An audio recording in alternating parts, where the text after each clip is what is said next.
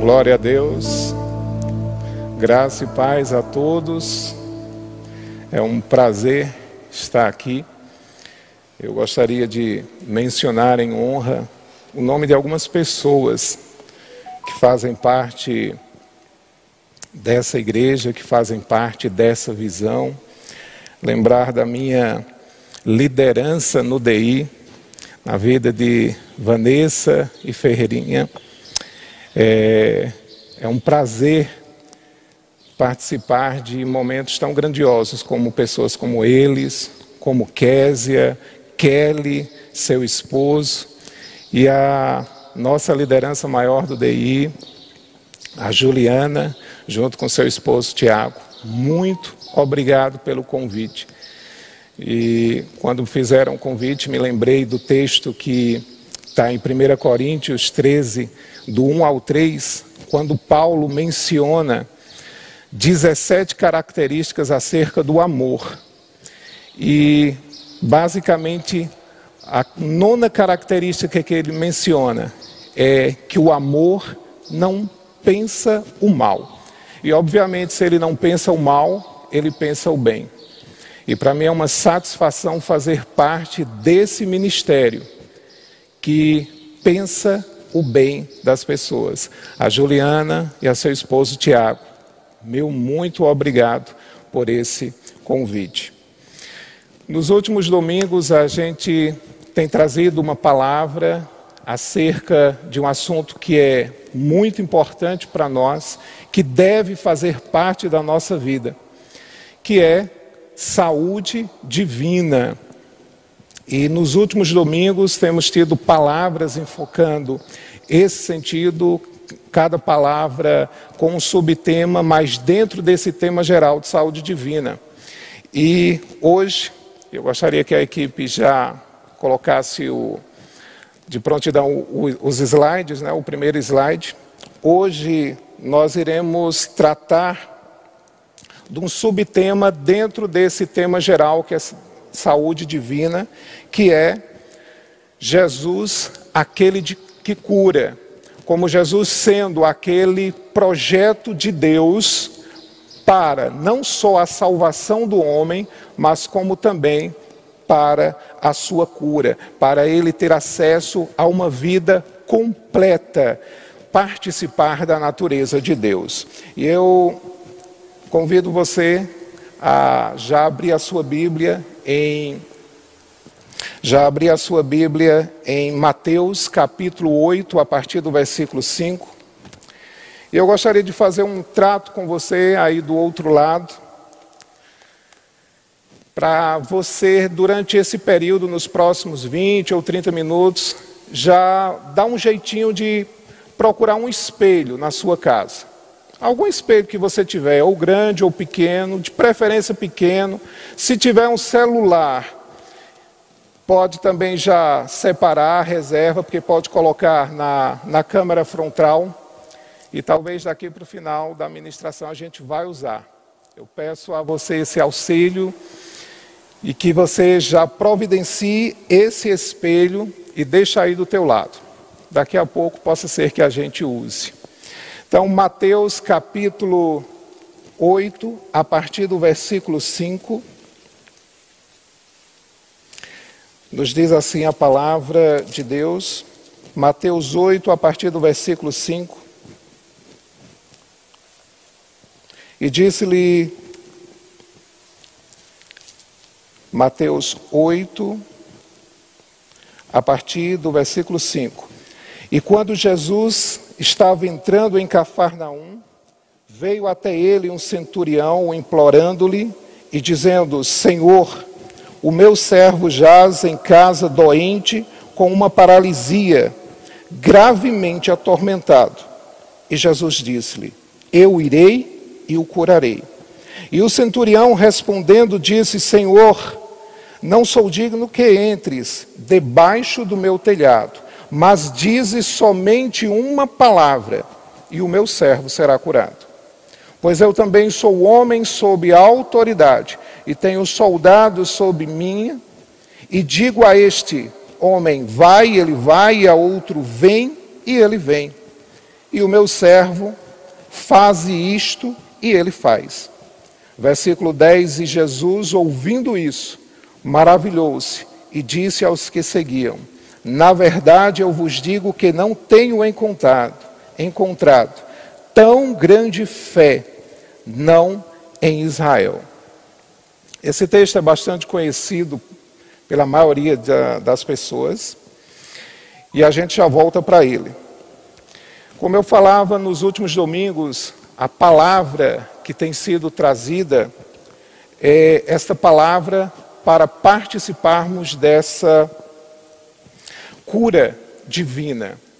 E Manuel Dias, no último domingo, ministrando, ele apontou especificamente para um ponto de que eu e você podemos participar.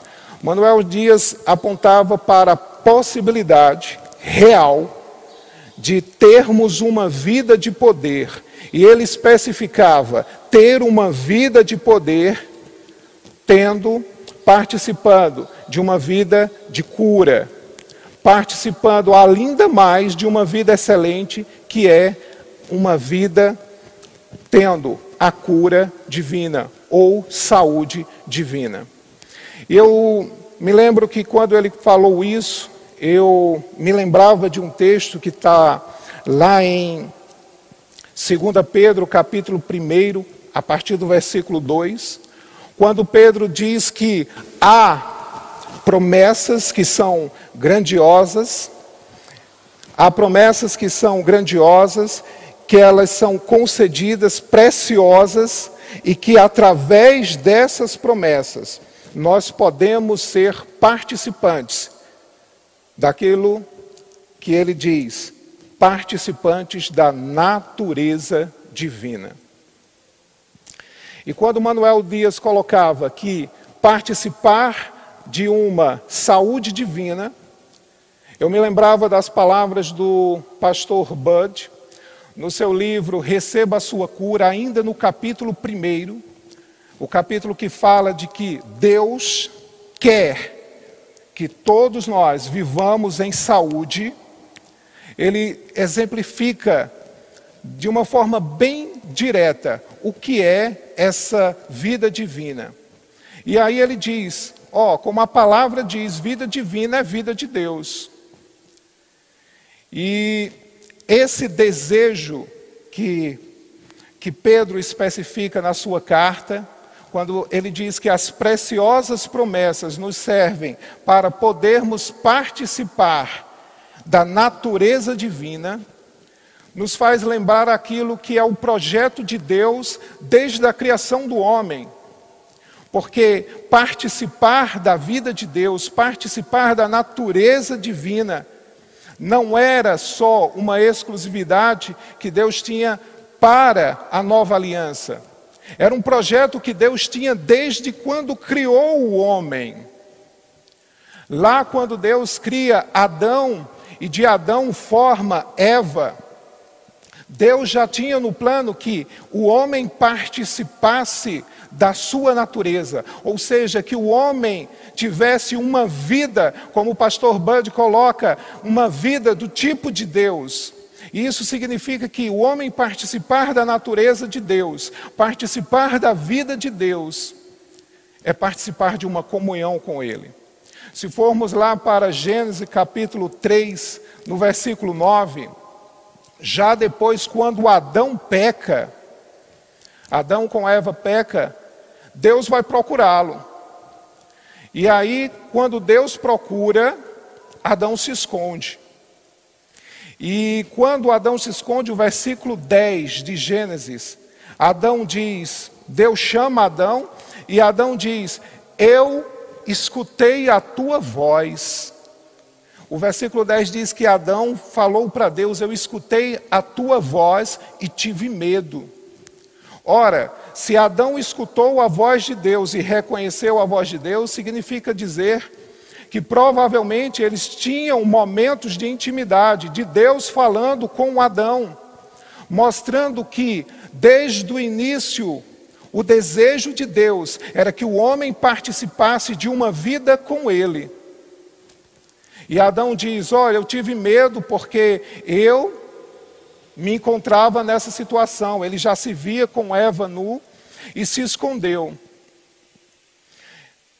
E aí mostra este versículo que Deus tinha o interesse de ter uma comunhão com o homem. Mas o homem pecou, esse momento já é depois que o homem peca, mas mesmo assim Deus já tinha estabelecido um plano de redenção, um plano de salvação para o homem. E aí o versículo 15 do mesmo Gênesis, capítulo 3, Deus fala, depois de ter falado para Adão e ter falado para Eva, ele fala para a serpente e diz: Olha, porei inimizade entre ti e a mulher, entre a tua semente e a sua semente. Ela te pisará a cabeça e tu lhe ferirás o calcanhar. Apontando que o projeto de Deus não era um projeto de surpresa. Deus não foi pego de surpresa com o erro de Adão e de Eva, mas que ele tinha um projeto de salvação para o homem, que passaria sim por diversas dispensações até chegar em Jesus. E aí o versículo 21, Deus mostra como vai ser esse resgate do homem. Porque quando o homem peca, o pecado separa Deus do homem, o salário do pecado é a morte. Adão procura se esconder de Deus, aquela intimidade que ele tinha com Deus, de conhecer a voz de Deus, já não era tão atrativa para ele, porque agora ele tinha temor, agora vinha sentimentos pertencentes a, ao ato do pecado, mas Deus já em Gênesis 3, 21 mostra como vai ser esse resgate. E aí, quando Deus mostra como vai ser esse resgate, ele diz: Fez o Senhor, Moisés diz: Fez o Senhor Deus a Adão e sua mulher túnicas de pele e o vestiu, mostrando que para tampar o pecado do homem era preciso um sacrifício, porque algum animal teve que ser morto, algum sangue teve que ser derramado. E Deus já mostrava ali que para, tipificando que para tirar o pecado do homem, era preciso um sacrifício perfeito, um sacrifício maior que vem ser realizado com Jesus na cruz. E tudo isso Deus mostrando a sua preocupação de trazer o homem de volta para si, de trazer o homem para viver aquilo que ele vive, aquilo que é a vida de Deus. E aí, Deus vai apontar para esse sacrifício ao longo de, ao longo de toda uma dispensação da lei. Ao longo de todo um momento, Deus vai mostrar que somente o sacrifício perfeito de um homem, somente o sacrifício perfeito de, de Jesus vai tirar o pecado do, do homem. Em Isaías capítulo 53, versículo 5, o profeta, cerca de 600, 650 anos antes de Cristo, ele diz: porém, falando de Jesus, ele foi ferido por nossas transgressões, ele foi esmagado pelas nossas iniquidades. O castigo, olha o que o profeta diz, 600, quase 700 anos antes de Cristo, ele diz: o castigo de nossa paz estava sobre ele, e pelos seus açoites o feriram, que o feriram, nós fomos sarados. Era o, o profeta em linha com aquilo que era o projeto de Deus, tudo apontando para Jesus tudo apontando para um sacrifício perfeito, tudo apontando para um sacrifício de Cristo na cruz. Mateus em Mateus 8,17, ele, ele também cita o profeta e diz: Para se cumprir o que o profeta havia dito, ele tomou sobre si as nossas enfermidades e levou as nossas enfermidades. Porque esse era o desejo de Deus, esse é o desejo de Deus, que não só tivéssemos novamente o aconchego de termos a vida divina de Deus, participarmos da sua natureza, Mas não somente isso, mas gozarmos de tudo que essa natureza nos traz, assim como é a cura, como tem sido falado nesses últimos domingos. Por isso que o projeto de Deus apontava para Jesus, aquele que cura. Agora eu acho que vocês não não fecharam a Bíblia de vocês não, no primeiro texto que a gente que nós abrimos, Mateus 8, versículo 5. E esse texto que nós lemos, ele fala da experiência de um homem que não era um homem comum na, so, na, na sociedade naquele, naquele momento, que era o centurião. E eu queria apenas separar três aspectos que entendo que é muito importante e que pode ser é, entendido de uma forma bem fundamental que aquele centurião teve quando encontrou com Jesus. E aí, os três aspectos são: aquele centurião, ele reconheceu a autoridade de Jesus, ele reconheceu a vontade de Jesus e ele reconheceu, reconhecer, ele se reconheceu em Jesus. No versículo 5 de Mateus 8, a palavra diz que quando Jesus estava entrando em Cafarnaum, veio até ele um centurião. E o que era um centurião naquela época? Na hierarquia do exército romano, o centurião era o sexto de uma escala de 10 a 1. Então ele era o sexto. Ele tinha um grau de importância muito grande. Os centuriões eram líderes das centúrias. O que eram as centúrias? Eram grupos de homens, basicamente 80 homens, que eram liderados por esse centurião. Então, ele era um homem que, além de representar a lei, ele tinha uma certa importância dentro da sociedade. E esse centurião, ao ver Jesus chegar em Cafarnaum, porque ele estava em Cafarnaum, diz a palavra que ele vai ao encontro de Jesus. E quando a palavra diz que ele vai ao encontro de Jesus, essa informação nos dá uma nos dá um apontamento de que o centurião alcançou uma revelação naquele momento. Porque quem era Jesus naquela época? Era um homem, basicamente semelhante a, aos outros. A palavra diz que ele não tinha uma, uma que ele não tinha uma, um aspecto tão diferente dos outros, era um homem comum, era um homem de sol, de chuva, porque andava pregando o evangelho. E era um homem que andava curando, libertando, salvando. Mas oficialmente Jesus não tinha nenhum título como o centurião tinha. Jesus não representava nenhuma lei oficial como o centurião representava. Mas o centurião, ao ver aquele homem, e certamente havia uma multidão ao lado dele, o centurião vai ao encontro de Jesus. A Bíblia não diz que ele estava com o seu uniforme, com a sua armadura de centurião, mas ele devia ser conhecido da sociedade, ele não se importa disso.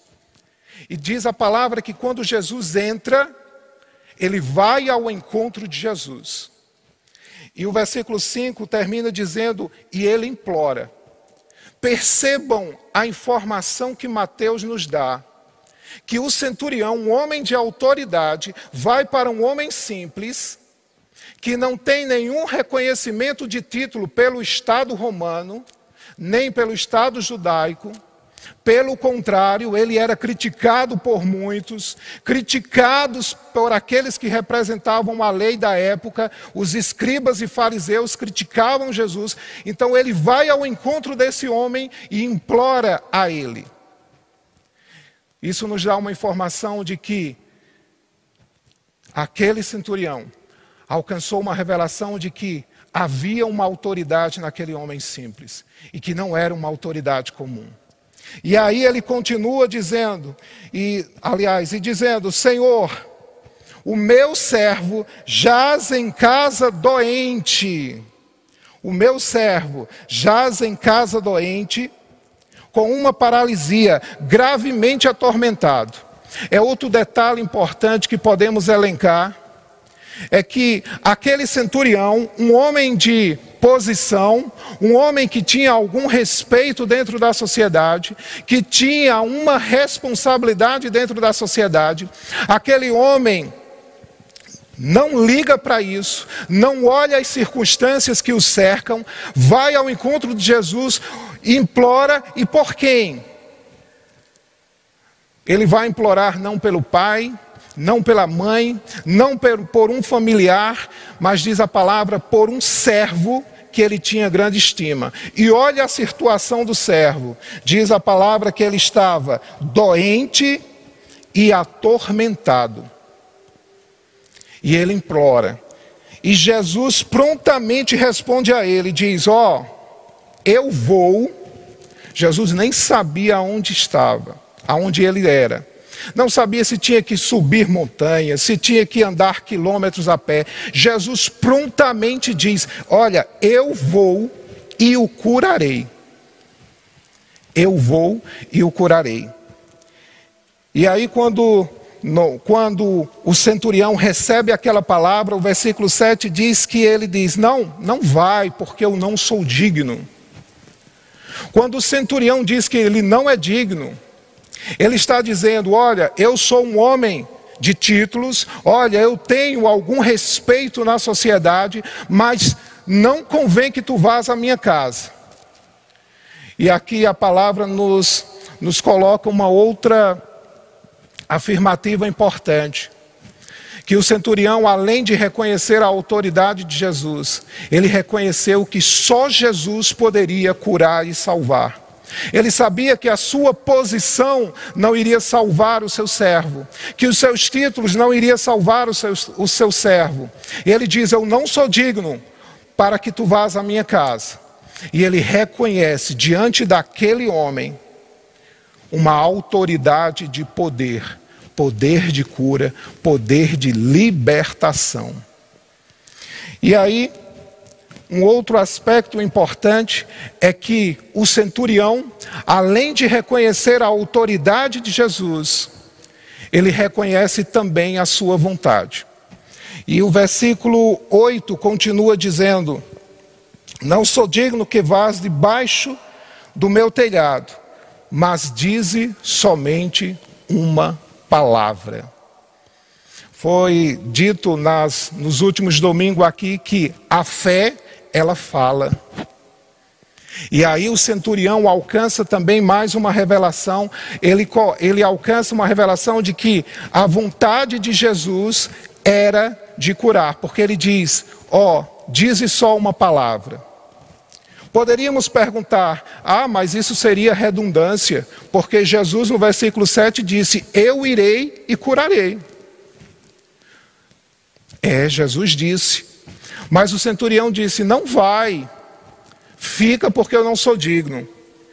Talvez naquele momento, para alguns de nós, não, impedir que o Senhor vá. Eita, será que ele vai querer agora curar o meu servo? Não, será que ele não ficou chateado porque eu não queria que ele fosse na minha casa? Talvez o centurião pudesse pensar dessa forma, mas não. Ele tinha uma convicção dentro de si, mesmo dizendo: Olha, Jesus, não vai.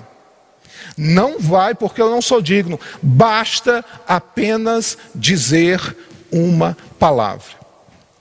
E olha que o centurião estava vivendo ali uma dispensação chamada dispensação da lei. Não era a dispensação que nós vivemos, que é a dispensação da igreja, que é a dispensação dessa graça. A gente está falando muito em dispensação porque é essa forma que Deus ele organizou a humanidade de tempos em tempos. Dispensações são tempos e tempos. que Deus separa para a humanidade. E houve algum tempo, o tempo da inocência, houve a dispensação da consciência, houve a dispensação dos governos do homem, houve a dispensação da lei, que era, aquele, que era aquela dispensação que aquele homem estava vivendo. Mas mesmo vivendo nessa dispensação da lei, aquele homem percebeu a vontade de Jesus. E essa dispensação da lei, ela é específica, porque a lei não conseguia salvar o homem, porque nenhum homem conseguia cumprir a lei. Então, se você não cumprisse a lei, o que vinha? Desgraças, doenças, enfermidades, tormentos, como aquele o servo daquele, daquele centurião estava vivendo. Mas mesmo vivendo diante dessa dispensação, Aquele homem percebeu a vontade de Jesus. Ele sabia que Jesus não ia dizer ao contrário. Ele sabia que Jesus não ia dizer: ó, oh, ele pode ter errado contra a lei. Certamente errou contra a lei e veio doença sobre ele. Mas ele disse: manda apenas uma palavra e ele será curado. E isso me faz lembrar daquilo que T.L. Osborne fala no seu livro Salvação e Cura no Nome de Jesus, quando ainda no capítulo 1 ele faz uma relação dos nomes de Deus com aquilo que era a função de Jesus. E aí ele coloca que os nomes de Jeová têm uma relação profética com os nomes de Jesus. E ele coloca ele cita Jeová chamar, o Senhor está ali. E ele coloca que profeticamente o Senhor está ali em Jesus. Jesus diz: Eu estarei convosco todos os dias, estarei convosco até o fim do mundo. Mateus 28, 20. E, e ele continua seguindo e, dizer, e coloca: Jeová Shalom, o Senhor é a nossa paz. E profeticamente essa paz Jesus vai correspondê-la quando ele diz: A minha paz eu vos dou, não a dou como um mundo a dar. João 14, 27. Jeová Raá, o Senhor é o meu pastor, como as crianças declamaram agora há pouco. O Senhor é o meu pastor, nada me faltará. Salmos 23. Jesus, a correspondência desse nome lá no Novo Testamento, quando ele coloca em João 10, a partir do 11 até o 13. Eu sou o pastor e o pastor que dá vida às suas ovelhas. E aí ele coloca uh, Jeová Jirei, o Senhor proverá uma oferta na correspondência de Jesus, Paulo, na carta aos Filipenses 4,19, diz: E o meu Deus, segundo a sua riqueza e glória, há de suprir todas as vossas necessidades. Em quem? Em Cristo Jesus.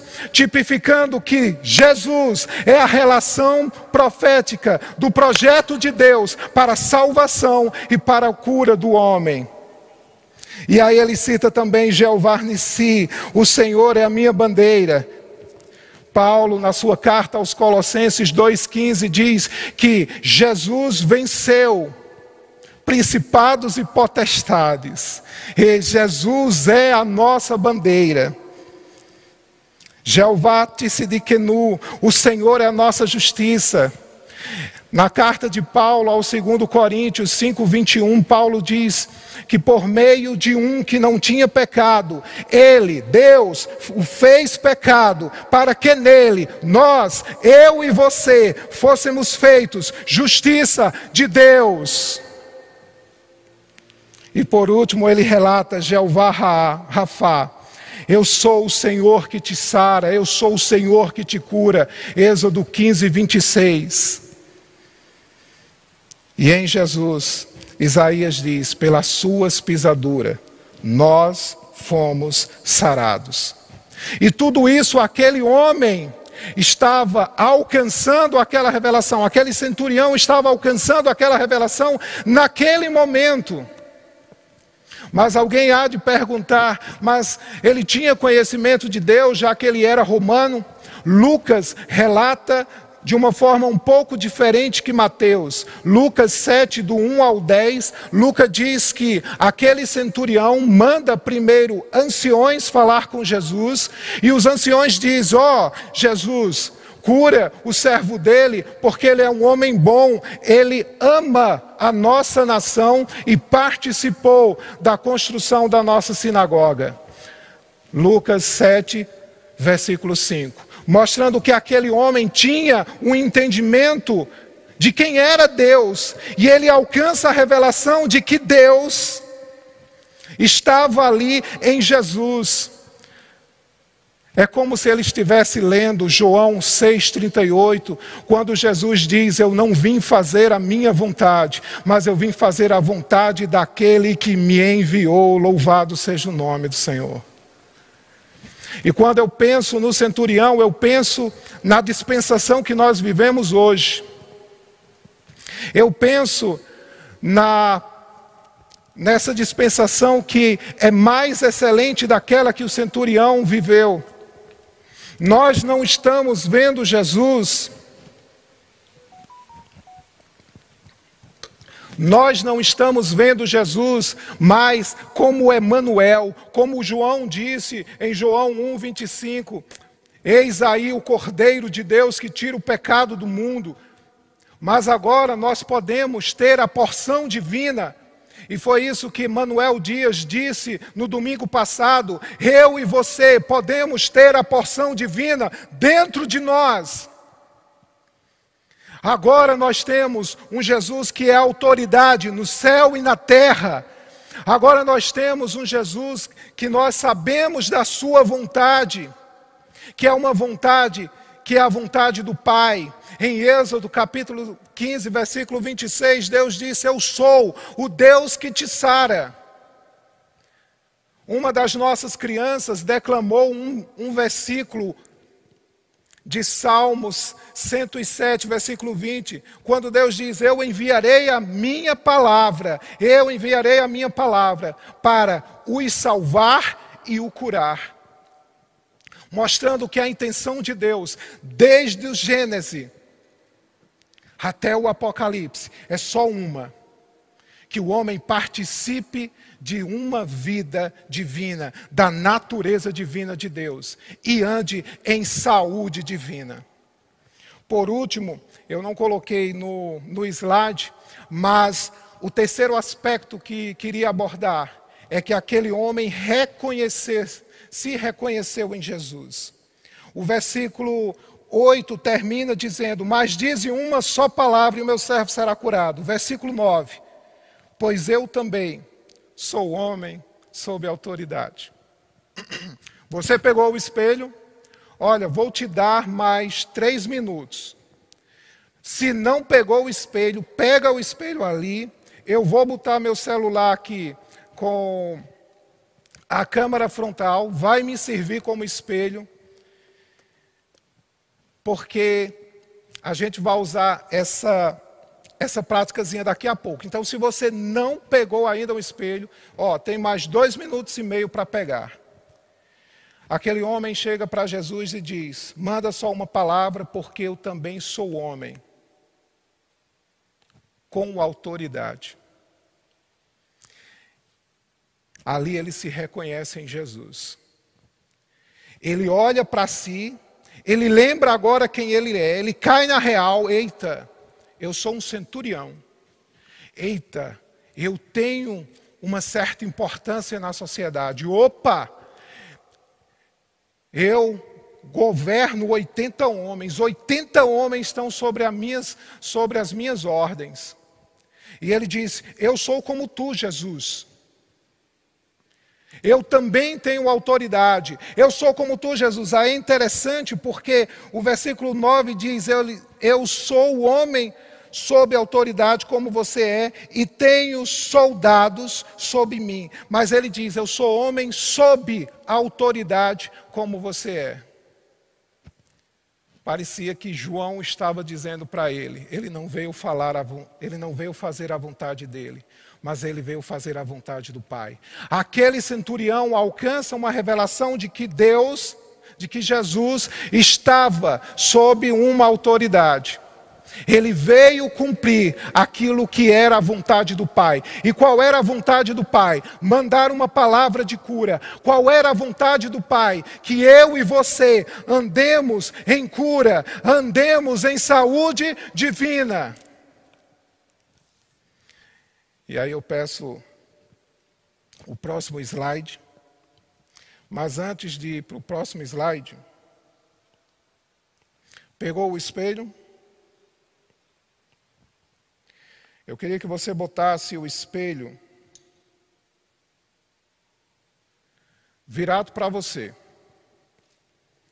E aí eu pergunto a você: o que é que você está vendo? Olha, mesmo Juliana diz, avisando que eu era professor de filosofia, aqui não é teste de lógica, não, viu?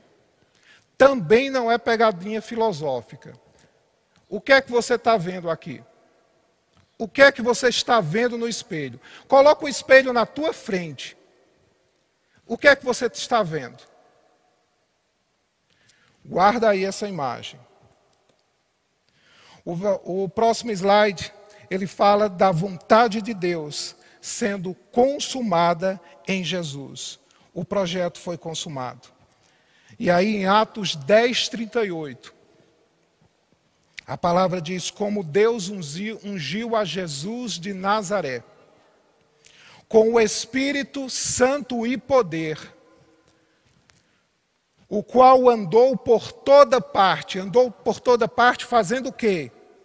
Ó, guarda a imagem aí, viu? Andou por toda parte fazendo o quê? Fazendo bem e curando todos os oprimidos do diabo porque Deus era com ele. Se cumprindo aquilo que João falou em João 10, 10, o ladrão veio. Quem é o ladrão? É o diabo. Ele veio para matar, roubar e destruir. Mas Jesus veio para que tivéssemos vida e a tivéssemos em abundância. E o que você vê? O centurião se viu em Jesus ele disse: Você é autoridade como eu sou. Se eu digo a um criado, ele vai, ele vai. Se eu digo vem, ele vem. Ele se reconhece em Jesus. E aí, o que é que você está vendo na sua frente? Olha, se você está vendo você mesmo, eu queria que você refizesse seus conceitos. Queria que você revisse as quatro últimas escolas dominicais. Porque o centurião se viu em Jesus. E olha o que nós precisamos nos ver todos os dias, que colocamos um espelho à nossa frente. Eu estou vendo Jesus em mim. Sabe, em João capítulo 14, versículo 12, Jesus disse: Aquele que me ama, Aquele que me ama fará as coisas que eu faço, e fará ainda coisas excelentes, porque eu vou para o Pai.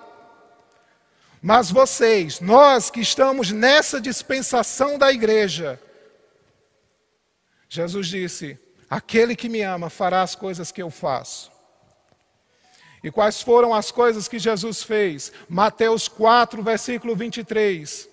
E percorreu Jesus toda a Galiléia, ensinando nas sinagogas e evangelizando, pregando o evangelho de Deus, curando toda sorte de doenças e enfermidades. Mas Jesus disse: Aquele que me ama fará as coisas que eu faço. E o que Jesus fez? Mateus 9, 35.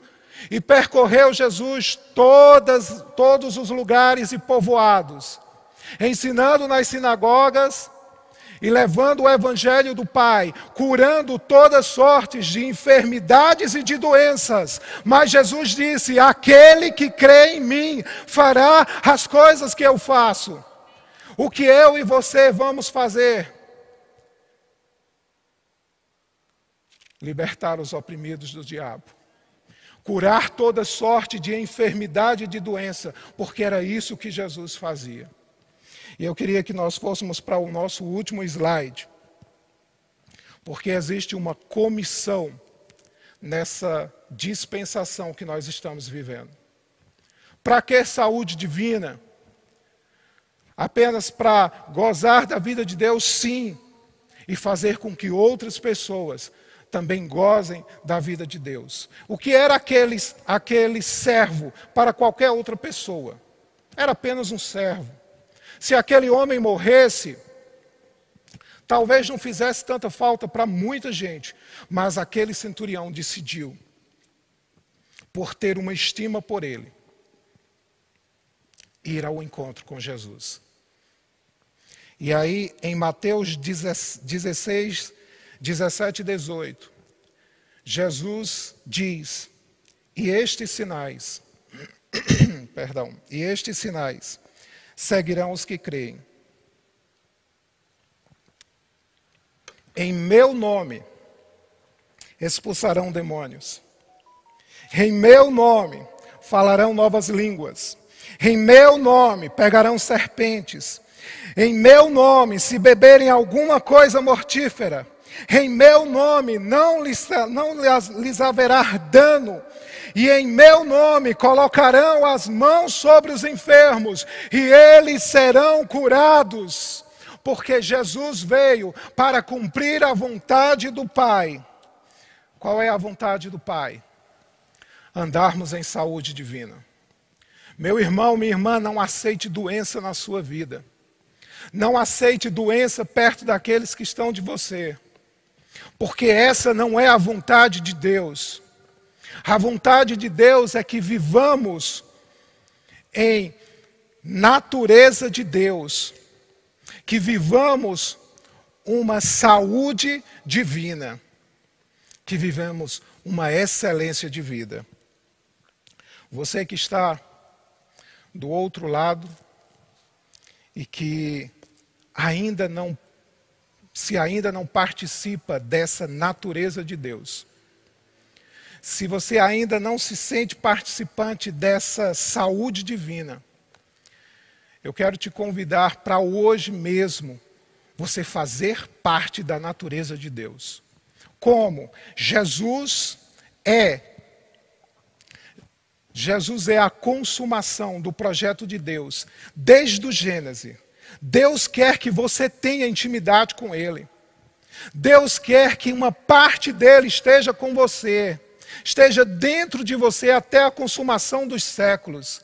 Jesus, Jesus em João 14, 21, ele disse: Olha, aquele que me ama guarda as minhas palavras.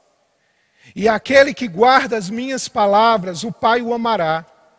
E eu, o Pai, iremos a Ele. Olha que coisa maravilhosa. Você ter Deus dentro de você. É possível isso? Como, Maneco, como Manuel Dias falou no domingo passado, é possível ter essa excelência de dia, de dias? É, essa excelência de vida? É, é possível. Coloca aí, já no nosso, nosso chat, olha, eu aceito Jesus como meu Salvador.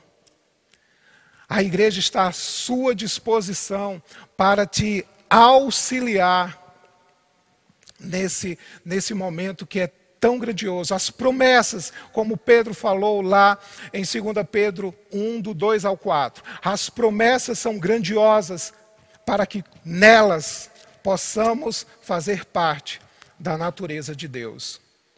E se você que está nos, nos vendo está com alguma enfermidade, a gente brinca lá com as crianças e diz: Ó, oh, se você estiver com dor de dente, dor de cabeça, dor de barriga, dor de sei lá o que, câncer, seja qual for a doença, frieira, chulé, não, chulé não, porque não é doença.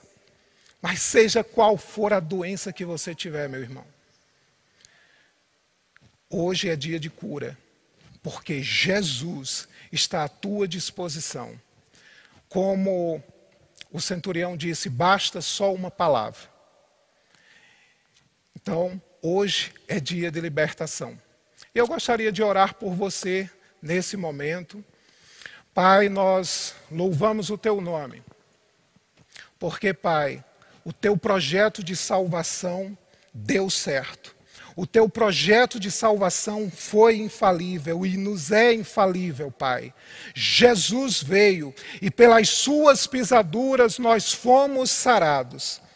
E, Pai, na autoridade que há nesse nome, nós declaramos sarados, curados, todos os que se encontram enfermos e que estão sendo alcançados por estas palavras, e declaramos saúde divina na vida deles, em nome de Jesus.